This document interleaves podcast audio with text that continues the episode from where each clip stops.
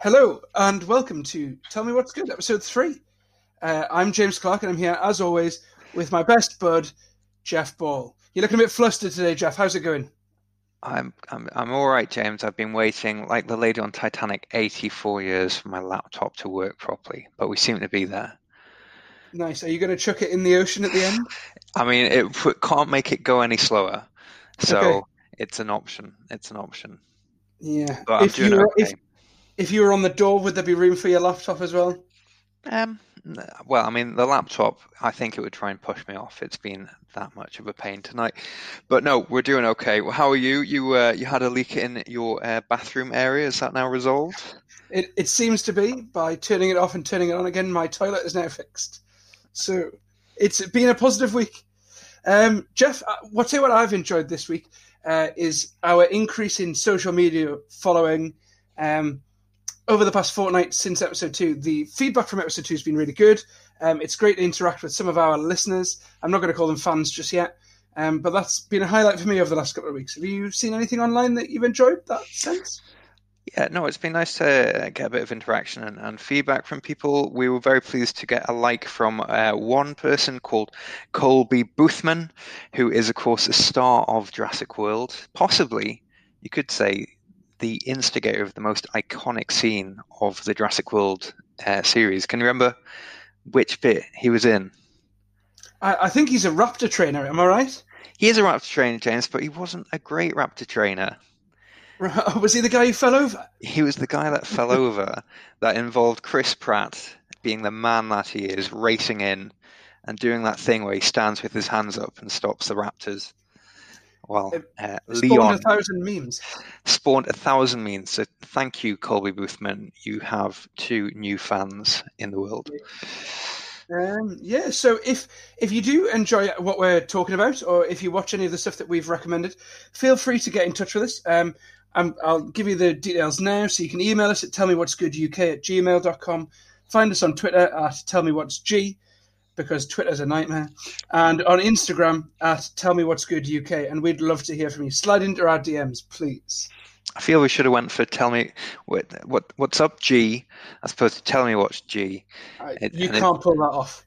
You And- can't pull that off. No, uh, well, nor can you. Um, but it's uh, yeah, it's it's very much down to a limit limit on characters in Twitter, in Twitter titles that we didn't think of until after we named the show.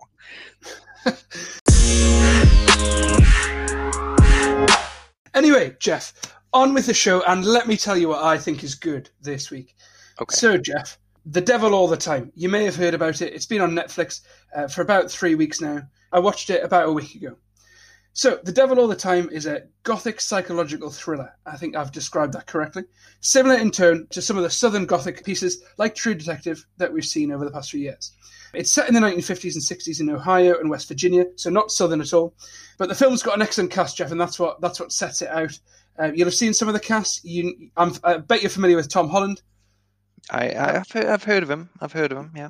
He's kind of a big deal. Uh, also, also Robert Pattinson, uh, Sebastian Stan, who, as we know, plays Winter Soldier in the Avengers films, Mia Wasikowska, and I hope I said that right, Jason Clarke, Bill Skarsgård, just to name but a few. It's got a great ensemble cast. What I'm going to do, I'm not going to give too much of the story away because I don't know how many people have actually watched it. I know it was big on Netflix for the first three days. The ratings kind of dropped after that, but it's worth a watch. But yeah, I don't really want to give much of it away. But what we do is we follow the lives of these characters in their relationships and through tragedy as the various strands of, strands of the story fall together nicely towards the end. Watching the film, Jeff, uh, I found it a mix of suspenseful, troubling, and tragic in equal measure. Let me tell you, mate, no one in this film has a good time. Uh, and whilst I wasn't particularly sure if I was enjoying it at the time, uh, like I said, I watched it about a week ago now, and if I'm honest, it's really stuck with me ever since. The reason to watch the film, if I had to boil it down, is due to the incredible performances uh, that it gleans from its actors. Tom Holland does a great job as the lead, so to speak, though he doesn't emerge until about 45 minutes into the story. He busts out of that good guy, little fella stereotype that he might have created um, in his excellent portrayal as Peter Parker and plays a dark, troubled character uh, as a young man, and trouble's never really far away from him. Bill Skarsgård is also excellent in his role as Tom Holland's father, a war veteran from the Pacific exchanges in World War II who lost his faith due to what he had witnessed in the war. Uh, it's pretty harrowing what he, he saw. It's only on the screen for a few seconds, but it's right at the start and it really gets you. I think he shows a variety of emotions really well. I was really, really impressed with Skarsgård's portrayal. Uh, in particular, the moments when he looks like he's, his character's like almost happy. Um, you can see he's all, he's almost settling with his life, but um, but yeah, he can never really feel it though. Uh, it's a welcome departure from his most well-known role as Pennywise the Clown, who, if I'm honest, just absolutely scares the life out of me. uh, Jason Clarke is also another favourite of mine. You know, I really liked him in Everest. I really liked him in um, whichever Planet of the Apes movie he was in. Um, though he doesn't really get loads of screen time, but he's watchable in kind of a disgusting, sweaty way. Uh, the st- scene stealer for me, though, is Robert Pattinson, who plays a creepy, enigmatic Southern preacher who has the small town Virginia eating out of the palm of his hand. He's a horrible character. In a, it's a horrible role. Again, I don't want to say more and spoil it, but he completely owns that performance. Uh, as Jeff knows, but our listeners might not, I have a little bit of a guilty pleasure in the Twilight movies, which I found strangely enjoyable. Uh, I do know, I do know I'm crazy, but um, but you've got to own you're crazy. Um, it's really nice over the past few years to see Robert Pattinson shrug the hangover that he suffered from those films and show the audiences the kind of promise we saw in Remember Me, which is one of my favourite films of like the first decade in the 2000s. He's actually a really talented actor, I think, who can play a wide variety of roles, as seen recently in this film, but also The Lighthouse, Tenet, and The Lost City of Z, which I really liked. Again, you know, The Devil All the Time isn't for everyone. It certainly isn't a laugh a minute, but it's streaming on Netflix now, and I think it showcases some incredible acting performances. I hope the Oscars notice it and definitely give it a watch and let me know what you think. I mean, you're, you're not crazy to like Twilight. It's just you're not a teenage girl that grew up in the early noughties, um, which is why it all surprised me that you had such a great love to rewatch these shows. Um, I guess our Pats or, our Bats, as he is now, of course, uh, is is definitely an actor that I'm noticing more. I think there's quite a few people in this though that have.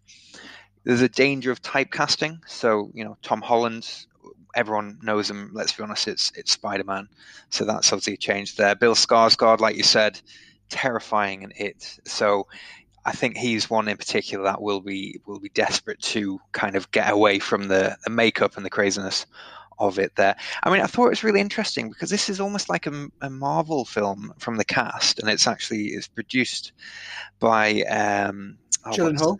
Gyllenhaal, thank you.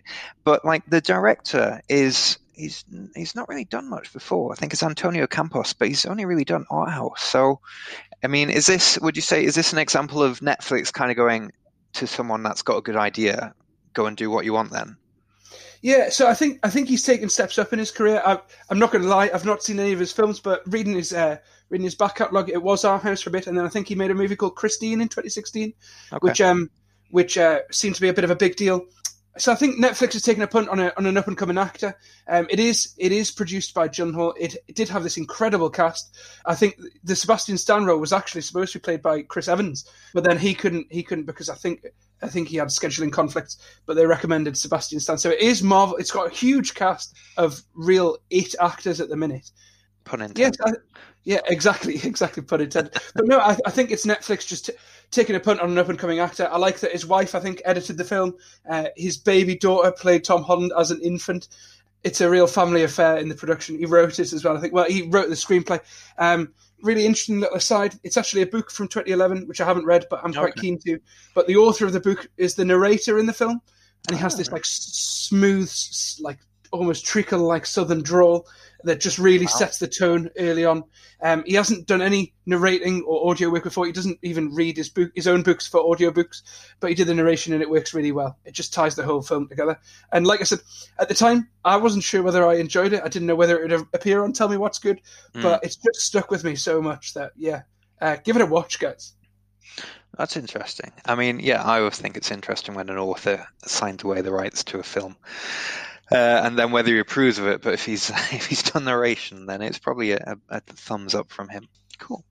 Okay, well, uh, the one I first one I want to talk about this time is uh, Schitt's Creek, which is one that you mentioned when we were talking about the hashtag pandemies. Uh, given that it swept all four acting uh, awards at the Emmys uh, a few weeks ago, so I thought, well, let's dive in and see what it was like. Um, and really, James, I must say thank you very much for mentioning it. I've uh, really enjoyed it. So it's a it's a, a, comedy. If you've enjoyed things like The Good Place, uh, Arrested Development, it's it's in a similar vein. Uh, short episodes, only about twenty minutes long, all shot on handheld on location with a, a pretty tight ensemble. Uh, and that's what this one has. It's about a very rich family called the Roses. They're stripped of all their money and assets apart from one, which is a town called Schitt's Creek. And uh, they are forced to move there, even though they only bought it as a joke because of the name. Um, this is a family that the kids in particular are most at home uh, influencing on Instagram on Kanye's yacht.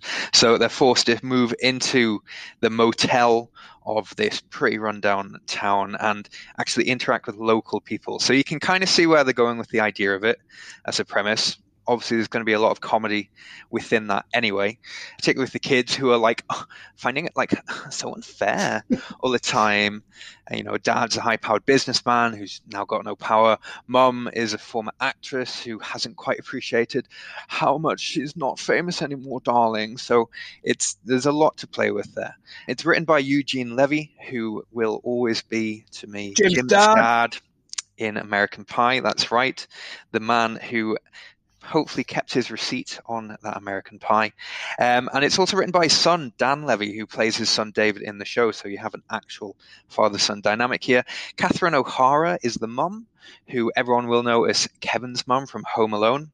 So that's about it when it comes to big names.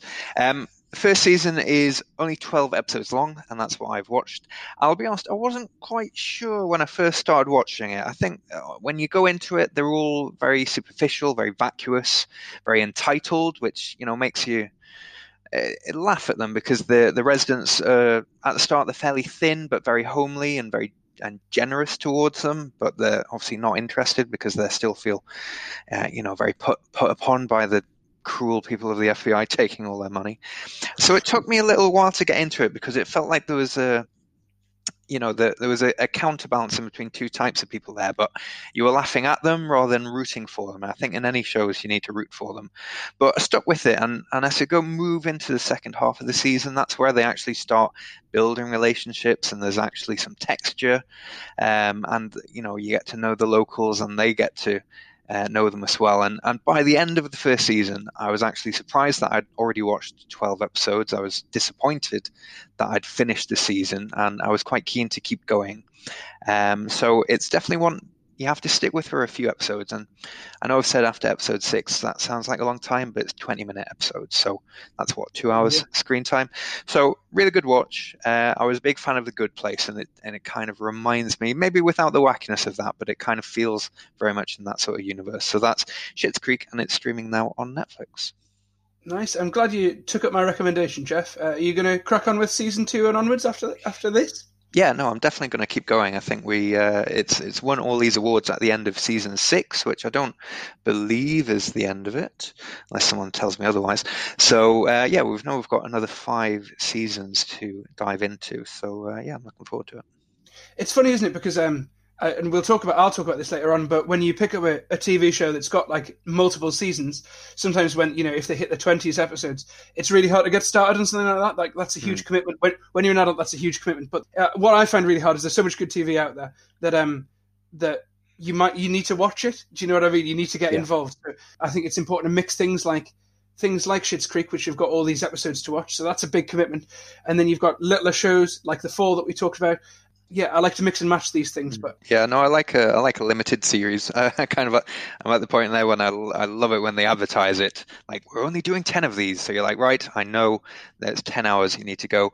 Um, I've certainly found with CW all the all the uh, all the DC TV shows. I've I've just missed them by because before you know it, there's another 24 episodes, and then there's a tie-in yeah. like Supergirl. Supergirl's ending after six seasons. I haven't even started with that. So um, yeah, no, it's short, short and sharp, and very watchable. So definitely happy to keep going with this one.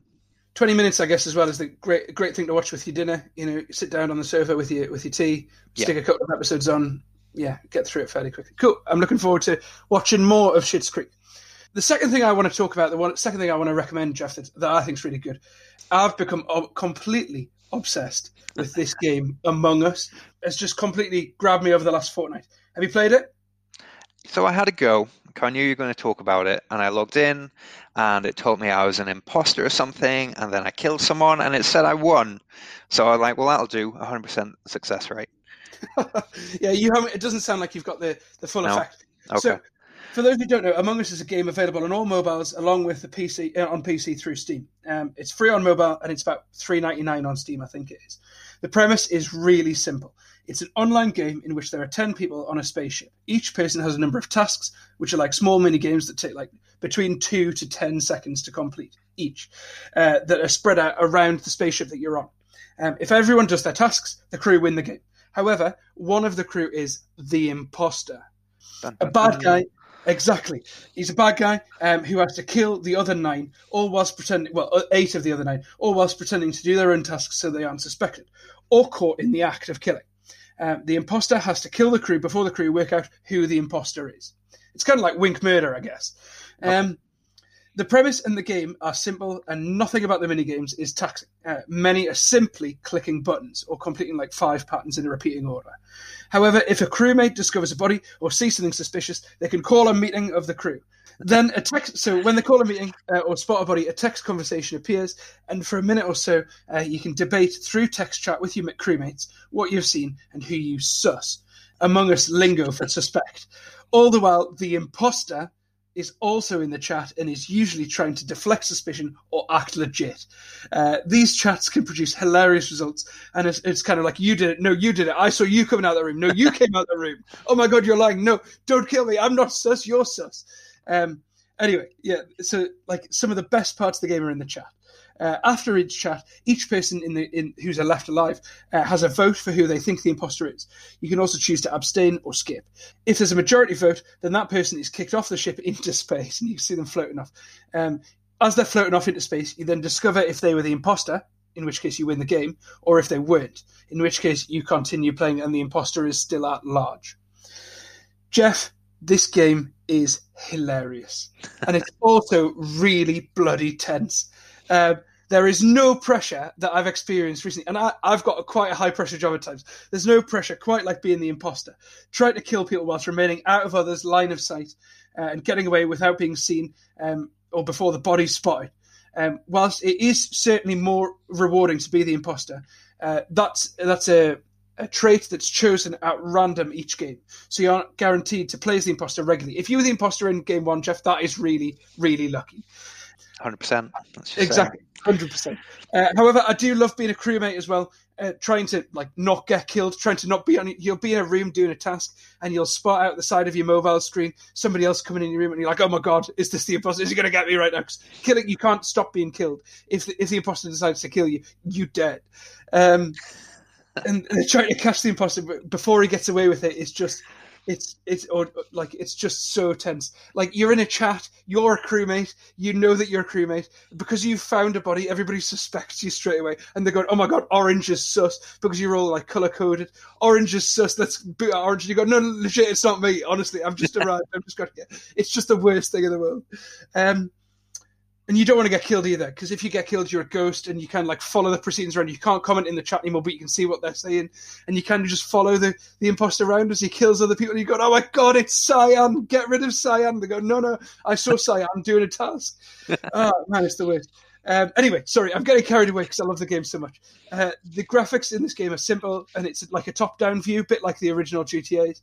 Um, but it's a great slice of like social interaction as well at a time of isolation that we're currently in it's a strangely compelling experience. I love Among Us. I'll be playing it for ages. They announced an Among Us 2, and then they actually thought, do you know what? The developers were like, do you know what? We're going to cancel Among Us 2, and everything that we're going to put into it, we're going to put into Among Us 1. Uh, and I, I love that commitment to a game. It was released in 2018, and when it first came out, it was averaging like 30 users at, a, at any given moment. It's Okay. now up to, it's now up to 3.8 million players at any given Wow. time. Um, it's really had a boom in the last three months. It's got huge servers. There's no lag or anything like that. Um, occasionally the game ends really quickly, but you just got it like you like you presumably experienced, but Yeah. you just got to stick with it. Um, yeah, I love it. You should too. Everybody should play it. It's available again through the App Store or Google Play, and remember, it's free, so you're not losing anything by giving it a go.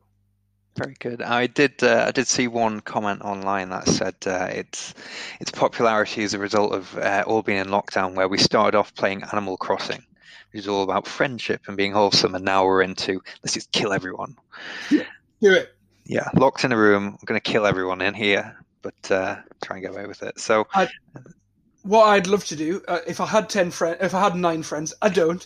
But if I had nine friends and it wasn't COVID, I'd love to get ten of us in a room playing like a local game, which you can do as well.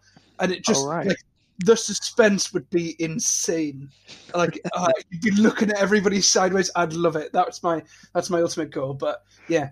So if I've got nine people online or eight people, if Jeff, we can persuade Jeff to play. If you all get into it, you like us, give us a message. We'll have a TMWG game at some point. What else have you been liking? Tell me what, what else you've been liking. Yeah, well, apart from my one one go on Among Us, um, one film that I revisited recently was actually uh, BlacKkKlansman. So that's uh, Oh, that's my second what one.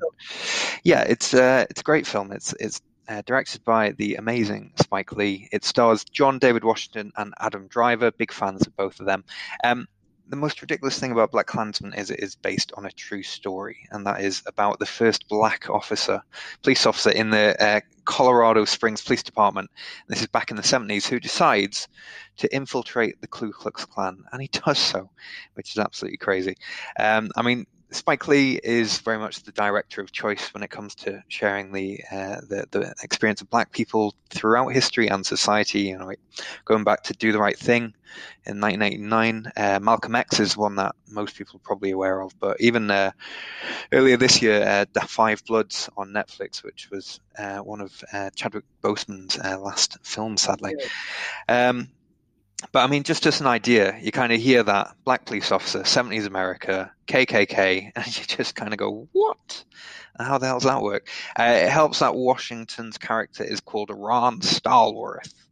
Uh, Ron Stallworth being the whitest sounding name to members of the Klan, uh, and the combination of that name and simply saying, I don't like people that aren't white, is, is all it takes to get in to 70s KKK.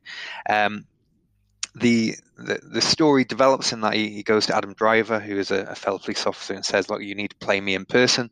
Uh, while he works his way in, uh, ending up talking to the Grand Master of the Ku Klux Klan on the telephone, which is, again, it's all true, which makes it ridiculous. So you're you're fascinated to watch it, see how it how it plays out. Obviously, it gets pretty tense at times.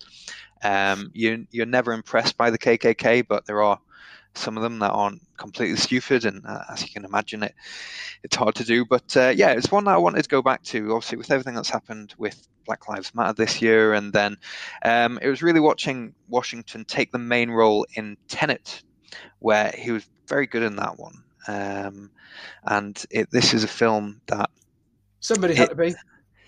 some some I was very impressed. So I can't confess that I understood Tenet, but I was impressed by the performance of the Washington. Because let's be honest, this is a guy who his dad is Denzel Washington. He uh, used to play American football in the NFL, I believe. So in terms of um, a combination of eloquence and confidence, he's he's got it all in that respect. Um, and when you take that and that, that strength of personality and go against the KKK, who, let's be honest, their best idea on a Friday night involves pitchforks and torches, um, it starts to become believable that could happen.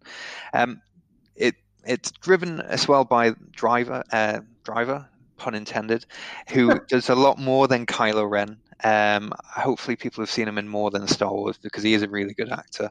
Um, here he plays a, a a cop who is Jewish, who again the KKK is not very keen on, and he takes away the cliches. He you know he trusts Washington, and it, it makes it much more than just it's about a lone wolf fighting an unrealistic fight, uh, and that's what makes it something that you just you're really interested to see how it plays out.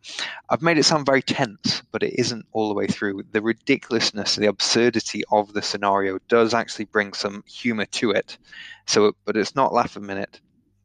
In that respect.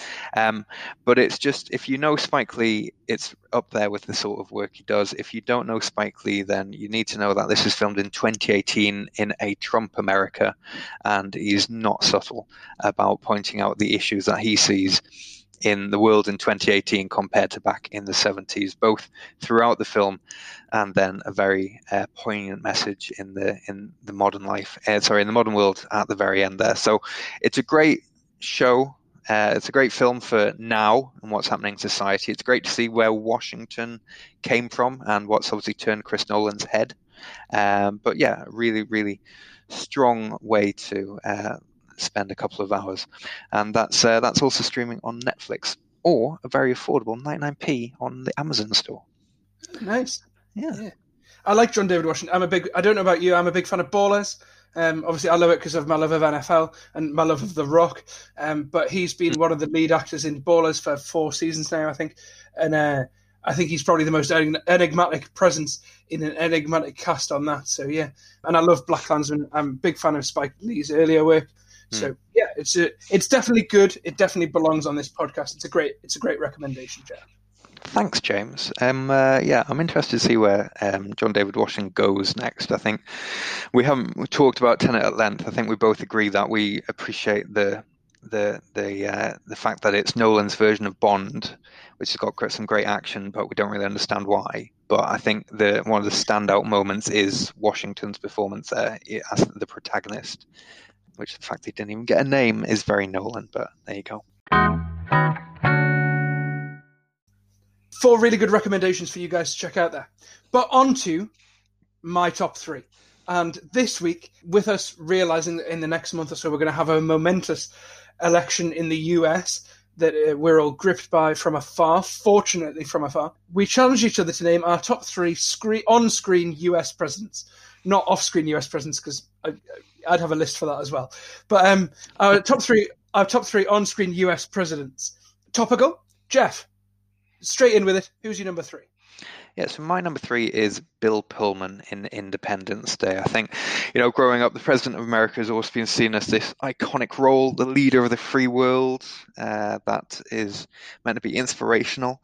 Um, and Independence Day is such a classic 90s blockbuster. Um, he leads from the front. He, you know, he makes big speeches. He flies a jet. He's just war hero. He's a war hero. There's so many things there that just make you go, yeah, and let's get behind him. And America. America, yeah, um, yeah, and it's just great, great fist pumping film. And Bill Pullman is very much, if the globe was being uh, threatened with extinction from aliens, you kind of want someone to step up a little bit. So uh, yeah, no, very very strong uh, offering there. Awesome, great pick, great pick. Good first movie. He he was he president in the second movie? I can't remember. He was former no. president, and he wasn't he wasn't quite well at the start. But then he came back and he was like, "Oh, I'm I'm ill, but I'm still going to help save the world." So you know, it's, it's funny that I can't remember remember that in the second movie. It must have been something with that's, the second movie that was unmemorable. It's it's almost like it just wasn't as good. It wasn't as good. Let's pretend it never happened. That's why I um, didn't talk about it. so my number three pick is Morgan Freeman as President Beck in 1998's Deep Impact, which, by the way, I much preferred to 1998's Armageddon. So yeah, so it's an interesting pick as you know, uh, President Beck wasn't very successful in Israel of avoiding the catastrophic collision of an asteroid and Earth. Spoilers for Deep Impact, but if you haven't seen it by now, then. I haven't picked Freeman for his character's role here, Jeff, but more for Morgan Freeman himself. I think I would trust him in anything he ever said or did. Uh, the man just oozes genuineness. I don't know if that's a word, but he uses it. And I think that in a world that we currently live in, with Trump and, uh, and you know to a lesser extent slightly Boris Johnson uh, and the like. Uh, that's what the world needs more of: trustworthiness. Uh, if he stood for president now, and if I could vote, I'd vote for him. That's it. That's the pick. Now, to say that genuineness is a word. I've googled that with the uh, intention of mocking you, but uh, you're right there. Um, yeah, no, David, uh, Morgan Freeman. I mean, I think he's played the president a few times now. He's also played God. Yeah, everyone's like, yeah, obviously, so that's fine. Um, I think he's been quite important for real life politics, and much like my pick for my number two, which is Dennis Haysbert, who is uh, who is the president in 24. So you're looking at me. You're looking at me for now. Well, he started as senator David Palmer, and then he moved up to president. That was the plot for the first uh, the first season was uh, Kiefer Sutherland's Jack Bauer had 24 hours to protect Senator David Palmer, who is a very righteous, integral um, politician who obviously people weren't happy with there. Um, I mean, what a guy! You know, he he absolutely played his part in the TV show that was um, in quotation marks real time, even though uh, there was no toilet breaks. Um, it's probably one of the strongest TV presidents we've ever seen. It was not a passenger; it was a powerhouse performance of integrity and intelligence. And don't forget, do you remember his, his wife Sherry? And the, the role she played there, and this was it was amazing to see this kind of like power couple of of uh, in in uh, of, of a, a, black senator in U.S. politics, and I really strongly believe that from seeing people like Morgan Freeman, seeing the likes of Dennis Haysbert, that is what led us into um, accepting the idea of electing someone like President Obama, which was only a few years after that. So, yeah, I think uh, really, really important, but also very impressive performance we may come back to David Palmer later in the episode. Oh. So my second pick um, is Jed Bartlet, or uh, Josiah Bartlet, I think he was called, played by Martin Sheen uh, in over 155 episodes of The West Wing. Yes, yeah. nice. Uh, you pro- you've probably seen a pattern with my presence here, um, as Bartlet was shown to be another trustworthy, honest president who appeared to have the best interests of his entire nation at heart on the whole, uh, you know, Bartlet was an intelligent, knowledgeable, morally upstanding, and effective leader. Could he have done better? On occasion, yes. Could he have done more? Sometimes, yes. Um, but he was human, and the stuff that he did do, the stuff he did accomplish, uh, will ensure that history in that universe would remember him as one of the better presidents. Um, also, he was excellently portrayed throughout by Martin Sheen, who's just a wonderful actor. Uh, the hmm. West Wing is a fantastic show, and whilst you know 155 episodes is certainly daunting, as we discussed earlier, Jeff, uh, they'll fly by as it's so well written by Aaron Sorkin, who understands that universe, that world so well of politics, and had a great cast of, of character actors that just that just enriched every episode. It's also screening. I don't know if you know this, but the the West Wing, I think the cast have got together for like a special one-off episode that's airing next week on HBO Max. Oh, I don't wow. know whether I don't know where it is in the UK, but um, on HBO Max in the US. So uh, you know you might be able to access that, uh, but that's in preparation of the upcoming elections. Um, so that might be worth a watch if you can get it. But yeah, he's my second pick. He's just an all-round good guy. Yeah, no, he's uh, one that people keep coming back to, and, and there's a lot of people talking about watching The West Wing. Uh, Aaron Sorkin as well. He's got the Trial of the Chicago Seven coming out soon, uh, which I'm, I'm, hearing some good things and hoping to to check that out uh, in the coming weeks there. But yeah, no, very good, very good. Number two there. Um, that leads me then to my number one, and frankly, there is only one choice, James. So if you don't say this one, I'm afraid you're wrong. Um, it is Harrison Ford in Air Force One. If the 1970s was uh, Harrison Ford in space, and the 80s was Harrison Ford in a fedora and whip. Then the 1990s was Harrison Ford in a suit.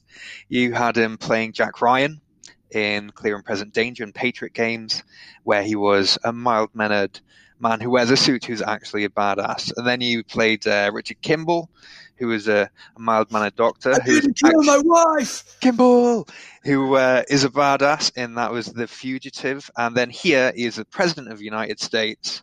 He before he gets on Air Force One, the president's plane, he says, "I don't like terrorists," and lo and behold, his plane gets hijacked by a team of Russian terrorists.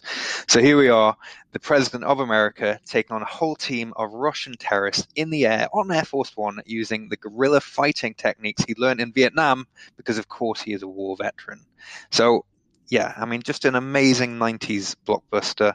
Um, very tense, just it, it's it's peak Harrison Ford of the '90s. It's peak Gary Oldman being the British guy who's not got a British accent, but he's the bad guy. Um, you know, he's been not like Gary Oldman. not like Gary Oldman at all, but this is coming off the back of Dracula, Leon, JFK, and of course, it's got the most iconic end to any film with a US president in, where Harrison Ford, spoilers, breaks his neck with the cord of an open parachute and then it says, Get off my plane, and kicks him out the back of, a, of, the, of the plane hangar. Absolutely tremendous. So that is why he is the number one US president on screen. So you've got the same one, yeah? I'm gonna I'm gonna level with you here, Jeff. I don't, and but so I've sat down, I've listed all the US presidents on screen I could think of. I haven't Googled it, and I have forgotten that Air Force One exists. and which is such a shame because God, I adore that movie. Uh, I love that movie. I need, to, I need, to, I need to go and either punish myself severely or watch it again right now because uh, yeah, we might as well just stop the pod here and now because um, yeah, it's class. But no, my number one president, who really is in my head now, my number two president by Morgan Freeman. Um, my number one president is the aforementioned David Palmer from 24, played so well by Dennis Haysbert. You've kind of gone over the, the main deals, uh, Jeff, the, the reason I've picked him. But, you know, Palmer is an earnest president who prizes doing the right thing over anything else, despite often the machinations of his family behind the scenes. Uh, mm. You mentioned Sherry, his son, I think Kevin, ruins things yeah, in season that's right. Yeah, yeah. No, yeah. I, I, uh, um, I forgot how, but I forgot how it's almost like uh, Shakespearean. They're all yeah. scheming in the background, aren't they? Yeah, his brother's even a badass at one point as well. Well, badass in a bad way at one point as well. and then you know he needs to get Sherry's help in season three, and Sherry will only do it if she remar- if he remarries her, and he won't do it because he doesn't love her because he does the right thing. What a lad! Um, any present who is always ready and able, though, to answer the call when Jack get me the president, Bauer, is on the line, That's got my vote. Uh, of course, in season one, Palmer's a centre, standing for election during the day of the presidential primary. But in season two and three, and 24 The Game, which I used to love, uh, he is an elected president with hard choices to make, including whether he's going to run for a second term. If only, if only the current US president made the same choice that David Palmer. These choices nearly cost him his, his job, but also nearly cost him his life at the end of season two in terms of resilience and honesty, David Palmer is second to none as a US president on screen, and that's why he is my US. Pre- he was my US president of choice. Um, before you mentioned Air Force One. I mean, yeah, he's he is a great actor. Um, it's a shame that we don't see more of, of Dennis Haysbert. I think he's done he's done a lot, but I mean, the last thing I saw him in was a tremendous cameo in Brooklyn Nine Nine. Yeah, yeah, it's just as Captain Holt 2.0 but yeah. just bad. Love it. Yeah, so um, no, it'd be lovely to see more of him there. But uh, yeah, it was definitely uh, very. Let's let's we'll meet in the middle, James. He's the best TV U.S. president, yeah. and Harrison Ford is the best movie U.S. president. I'm happy with that. There you go. I am happy with that. Oh man, what a great list that was! Um, I love I love making my top three. Uh, if we could find a way to sneak Brooklyn Nine Nine into it, uh, that would, at some point you you mentioned that and it just made me watch it want to watch it all over again. That would be great. If you have any ideas for my top three that we could do, um, please feel free to get in touch with us. Remember those details again are tell me what's good UK at gmail.com, at tell me what's G on Twitter, or tell me what's good UK on Insta, which is seems to be where we get the biggest tra- load of traffic at the minute. On the Soch. On the Soch. I didn't say it this week because you took the mic. Um, on to things that we are well excited about at the minute. Jeff, there's so much. We've got a big list this week. The one big, and we've cut quite a few out as well. Uh, the one, the one thing that, well, the biggest thing for me that dropped over the last two weeks that I'm so excited about is that one, that one poster for Jurassic World Dominion or Jurassic Park Six, whatever you want to call it. I am really excited for this. Yeah, it's. Uh, I mean, it's good news, bad news because we have a we have a poster and we have a cast, uh, but it is a poster saying that it's moving till 2022. Um, like a lot of films, unfortunately, our cinema go into hibernation. But I think what we can say is 2021 and 2022 are going to be amazing years for film because yeah. there's a, a backlog. Yeah, you know, for me, I, like I love the cast of the first the first three movies. Even even Jurassic Park three, I still love the cast. Um, even and the love Velociraptor. No, not the Alan. Alan. That didn't, that didn't happen. It lives in the same like multiverse as whatever Independence Day two was called. Um, I love I love that cast. Uh, I love Chris Pratt in the Jurassic World movies. If I'm honest, I don't really love any of the other cast in the Jurassic World movies an awful lot. I love the dinosaurs. I love obviously Blue, the Velociraptor, that Hmm. I'm convinced my dog looks like. I love the fact that this movie is putting them together, uh, putting those those casts together, and I, I'm totally here for it. I thought it was really interesting that they haven't, there's no one top billing. They've literally just done it alphabetically. There's about 10, 12 names there. And if you look through, it's literally every main character from the first two Jurassic Worlds, plus obviously those three of Laura Dern, uh, Jeff Goldblum, our finest Jeff, and uh, Sam Neill.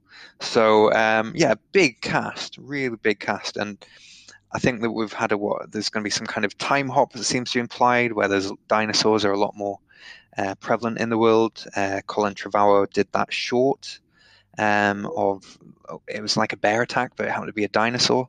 Um, so yeah, interesting to see where they go with it because, like you say, it's number six, so um, it's important that they maybe try and find a new direction. Yeah, yeah, I would agree with that. Um, you know what? I really loved. Um, I really loved the time hop that we that we suffered uh, in the Planet of the Apes movies, the Rise of the Planet of the Apes movies. I think they did that really well, and they created that universe really well. I hope that I hope that Jurassic World Dominion Yeah. goes down that same kind of line. I'm I'm so looking forward to Chris Pratt and Jeff Goldblum being on the same screen. This I think true. that I think that'll be that'll be some really good, uh, really really good comedy acting there. Yeah, another thing that's popped up in the news for me um, over the last few days is is uh, Disney Pixar's Soul, which is coming to Disney Plus on Christmas Day, and it, Jeff, it's coming for free, which is great considering the price that they, they slapped on Mulan, uh, which I still haven't seen. Anybody that doesn't know me. Um, Needs to know that Mulan is my favorite Disney movie. My tenth birthday cake was a Mulan birthday cake. It had Mushu on. I know all the songs. I still haven't seen the movie because that's a ridiculous price while they stuck it for a bit. But yeah, this one is free, and I'm buzzing about it. Uh, well, it sounds like you're not as dedicated a Mulan fan as you claim, James. But uh, no, it is good that this one is going to be uh, well free. Well, no, no extra paywall along, alongside the subscription.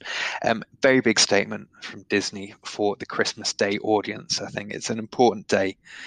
It's probably beside World Cup final sort of things. You know, the the viewing of Christmas Day is is one of the most uh, important points to capture an audience and. Um, Pixar don't put many feet wrong. We we kind of we know where they're going to go with with their films. It's you know what if TV, uh, what if toys had feelings, what if bugs had feelings, what if feelings had feelings, and it's it's Pete Docter who did Inside Out. So this is his follow up for Pixar. So just based on the strength of Inside Out, I'm very excited about this, and it definitely one that has turned my head. Yeah, Pete Docter's been a writer and producer uh, and director for Pixar for a while, but you know he directed, uh, like you said, Inside Out. He directed Up. He directed Monsters Inc. Three, I think, of uh, Pixar's strongest films. Pete Yes. Docter has made me cry multiple times in Oh, the yeah. company of others in the cinema. Yeah, yeah, totally.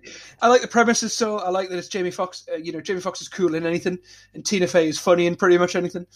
The story itself, for anybody who doesn't know, it's about a musician who's lost his love of music, and with his soul, is leaves his body, and it's trying to find its way home in classic Pixar fashion.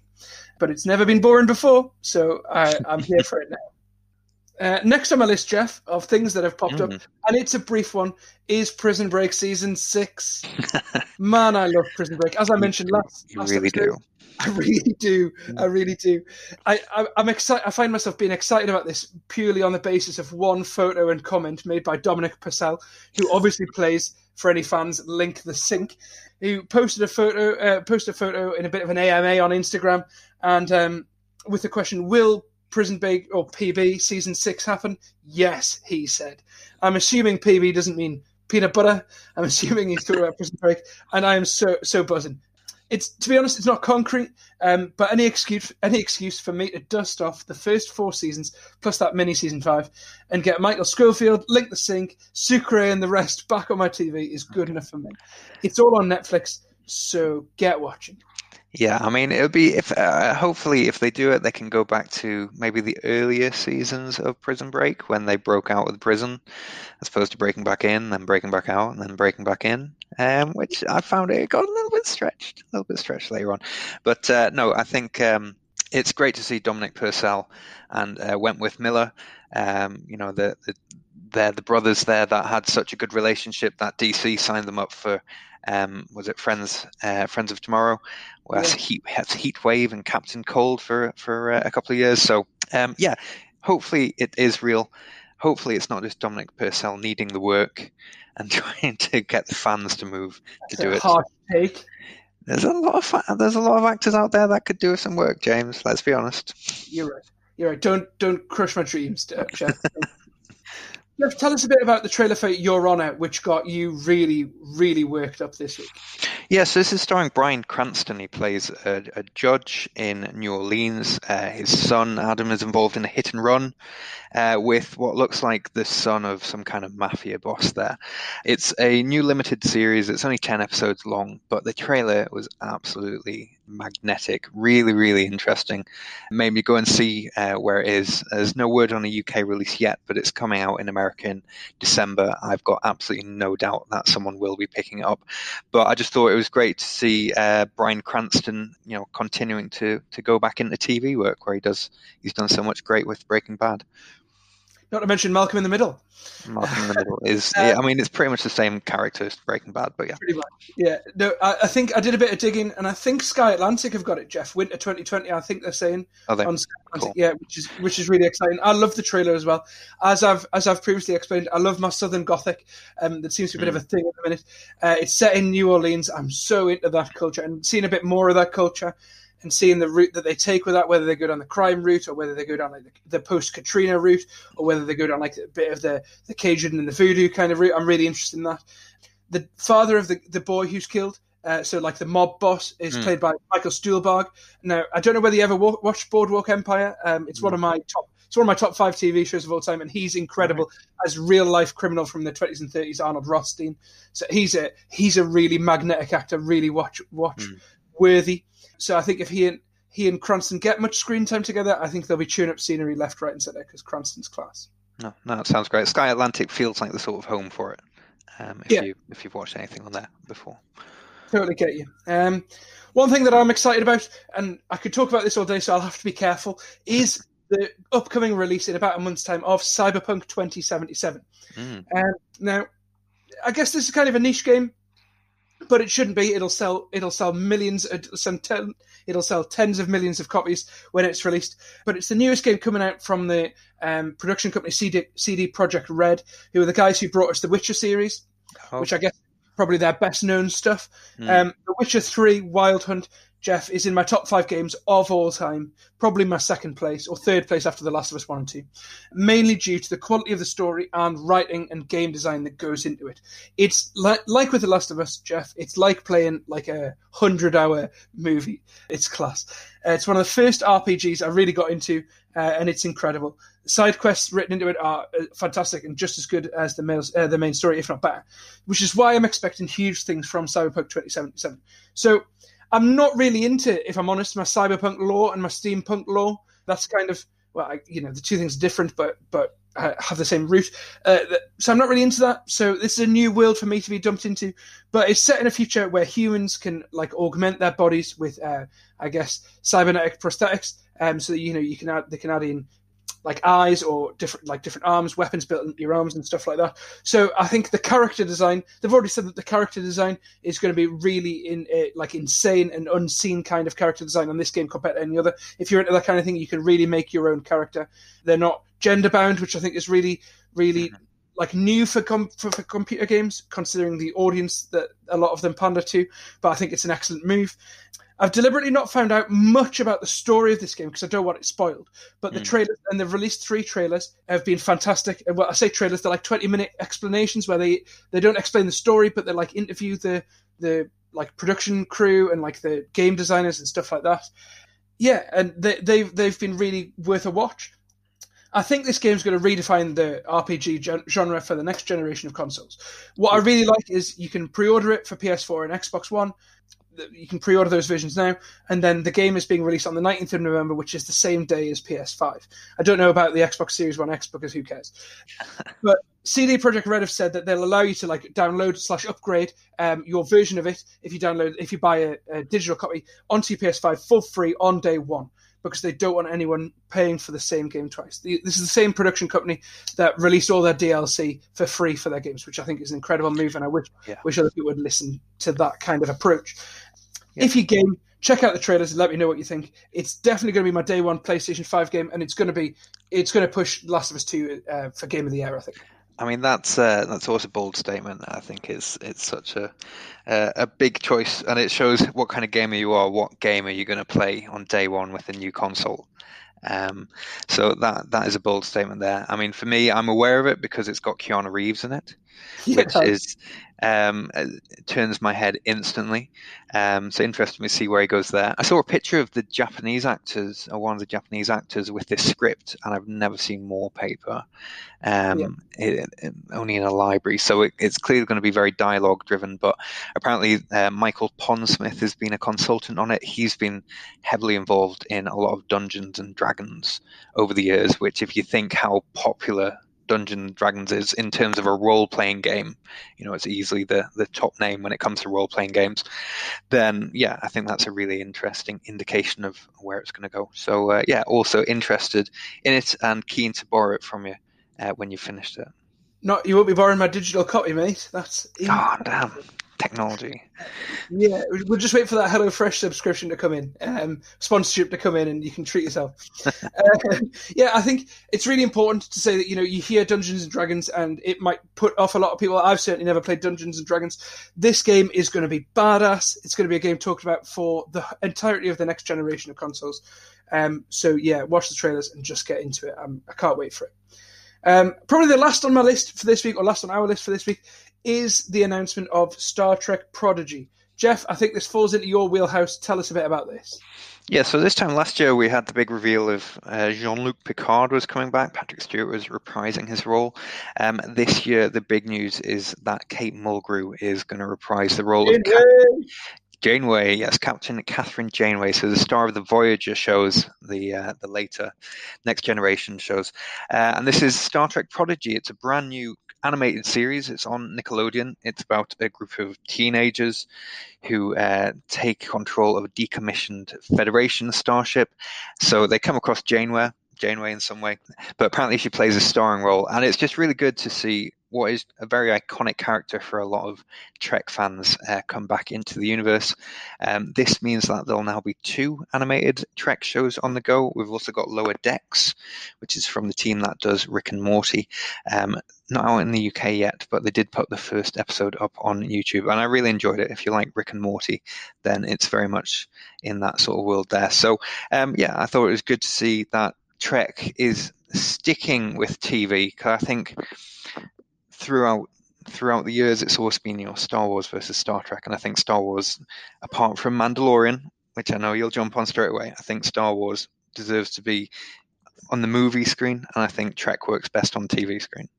I totally agree with you. I'm, I yeah, I buy into everything that you've just said there about those two, those two franchises and where they belong. Um, if I'm honest, I, I struggle with this kind of animated thing, but I'm really into the idea of uh, seeing Kathryn Janeway again. She was always my hero growing up. I loved her, so I'm looking forward to a bit of that. That's on Nickelodeon, I think. Yeah, it is. Uh, um, yeah, so you've got so you had Captain Janeway and Mushu then growing up. No, no, Mushu wasn't my hero. He was just on my birthday cake. Yeah. The, Wait, two, wait. the two aren't synonymous with each other. Okay, so there was no like Janeway cake for your eleventh birthday. No, God, I wish. Uh, I think, I think that was a Colin the Caterpillar. Anyway, I guess that's kind of it from us for this week. We found when we were planning this podcast, Jeff, I know that you in particular found it hard to work out what we were going to chat about in the news because there's just so much. Mm. Um, it's we've got to keep reminding ourselves that we're not a, we're not journalists. Uh, we have real jobs. Um, we just do this for fun. But there's so much going on at the minute. I think I think the light at the end of the tunnel, if there is light at the end of this current COVID tunnel that we're in, is that tw- as you said, 21 and 22 are going to be unreal, unreal for games, unreal for, for TV, but amazing for movies. I, I'm I'm here for it. Yeah, I uh, we've a lot to look forward to. But for now, James, I think uh, our next show is going to be Halloween special, isn't it? Yeah, yeah, I can't wait for that. I'm the easiest scared fan of horror movies that you'll ever find. So I'm looking forward. If you got, if you guys have got a Halloween suggestion for our my top three, we'd be really into that. Yeah, I look for. I'm looking forward to it. I love a bit of Halloween. I've just found out that I'm going to be in the house on my own on Halloween as well, which is the worst feeling. Um, I mean, good news is that no one's allowed to come around to your house. So, I hadn't thought about that. Yes! so you know, if anyone does break in, a serial killer breaks in, you can just go, "Excuse me, I'm not allowed to mix with your household," and you'll be fine. I can't imagine them having any issue with that. I'll just call up Harrison Ford circa Air Force One and uh, or channel my inner Harrison Ford circa Air Force One. Yeah, watch it. Watch it on Halloween, and then you can shout at them, "Get out of my house!" Yeah. Um, anyway, we, we hope you've enjoyed this week's uh, this week's podcast. I've really enjoyed putting it all together. Um, give us a mes- give us a message or a, a message. A message. Uh, give us a short there. Uh, give us a, a, mention or a message on on the social. Uh, ask, tell me what's G on Twitter. Or tell me what's good UK on Insta. Um, tell your friends as well. Pass the pod. Um, let them know how much you're enjoying us. You know, uh, spread the message. Yeah, and just thanks for listening, guys. Uh, so I guess from me, James Clark, and from you, Jeff Ball. Goodbye. Goodbye and good luck.